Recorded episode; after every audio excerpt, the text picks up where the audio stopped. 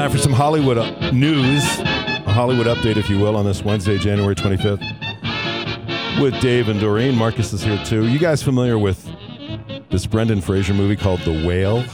I, I saw it. I know he's really large in it, but I don't Okay. know Heard any. an of awful lot about it. Heard an awful lot of good things about it. Good it. things I don't know about what the it, right? premise is at all. Well, Brendan Fraser's getting props from everybody in Hollywood and around the world on the Graham Norton show. He said he doesn't know how to feel about the Renaissance. Does it feel like a renaissance to you? Every time I hear that, I want to look at the ceiling. oh, look, there's Rick O'Connell. Oh, look, there's George of the Jungle. Foreshortening. Uh, I'm, I'm just, I, you can call me whatever you want, just as long as you're calling me. Okay. Presumably people are calling you. Yeah, people are. On Show the me the money. Rachael Ray show, Dolly Parton talks about becoming a rock star at 77. She was inducted, of course, into the Rock and Roll Hall of Fame, and she's got that new record coming out.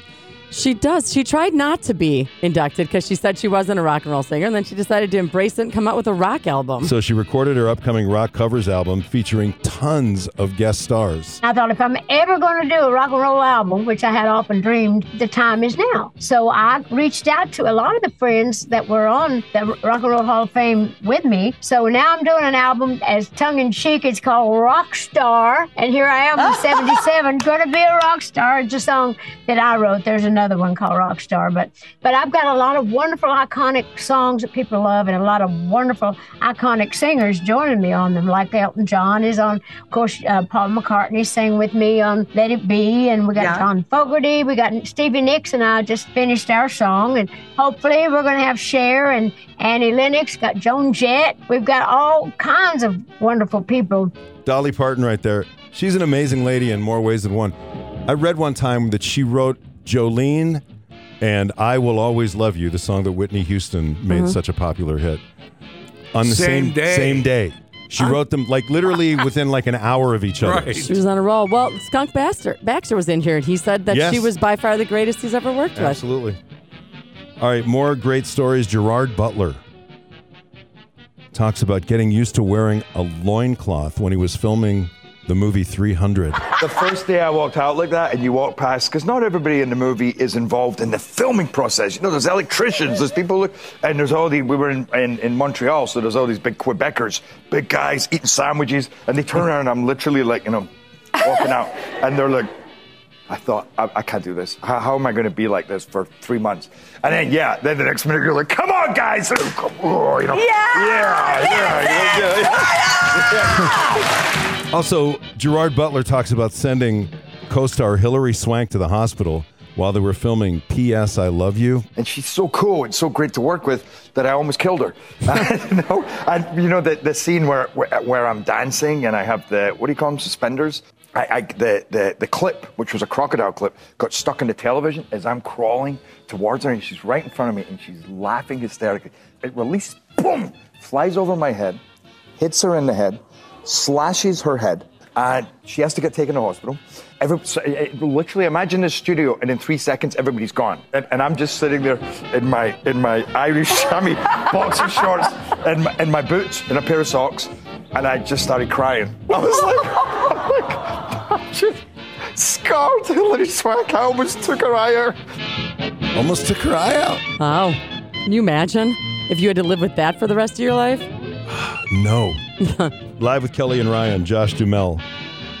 He and his friends take a dip in the frozen lake at his North Dakota home every year. So it's become a bit of a tradition at the at, at you know at our place. We have New Year's out at the cabin every year now.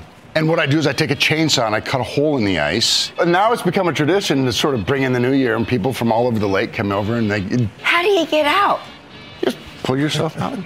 Well, I have a, there's, al- there's also a wood burning. There's an old wood burning sauna. That, um, you, you, you jump in that first. You get in the ice for as long as you want. Then you jump back into the How long do you last in there? about two minutes. What happens if your back goes out in that ice? It's good for the back, actually. Good for the yeah. back? Yeah. It's not good for our backs. It's not good I for think our- so. See how that could be good for your back. Two minutes. It's a long time. And on the Jennifer Hudson show, Cedric the Entertainer talks about encountering a bear in his neighborhood. Oh, so you know, I live out in the in the mountains a little bit, and we've seen them all, deer. Uh, but recently, it was a bear in in, uh, in in my neighborhood, and all the neighbors would call and they would say, Oh Lord. "Yeah, look at that, man." And people was like, "Yeah, it's a bear out here," and I was like, "No, ain't no bear out here." And sure enough, the bear was out there getting in the trash, you know. And he come back because he, you know, he found some Nobu in there. And, You uh, fed him? See, Cedric, I would Start have telling fed the other bears like, "Yo, come over here. They got good stuff over here, dog." Some Nobu. And Kevin Hart, very particular about the stool he sits on on stage. If you're one of the most successful stand up comedians in the world, you can ask for things like this. So, the rider for Kevin Hart's reality check tour hit the web yesterday. Kevin Hart, very particular about where he purchase, purchase his behind. Mm-hmm. The only acceptable stool, very clear in the document, is a Winsome brand 29 inch tall, square leg, flat top model.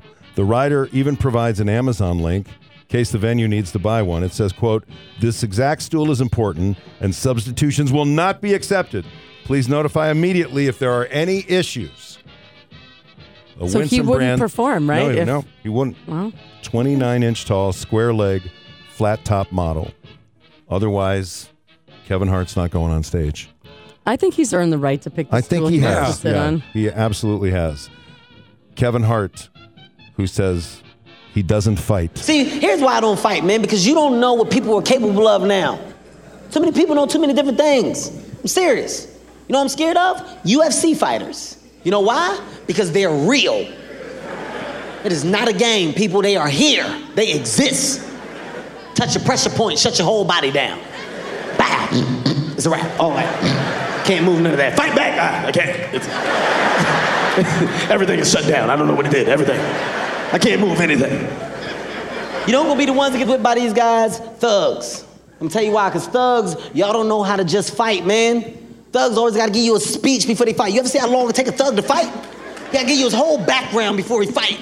It take too long. Yeah, all day, just me, by myself, on the block, holding it down, gun in my waist, straight face, all day, not a game, in jail, by myself, one bed, no pillowcase, one pillow, woke up, went back to sleep, took a nap. What? What does this have to do with the fight? Are we fighting or not? You didn't write me. I don't know you.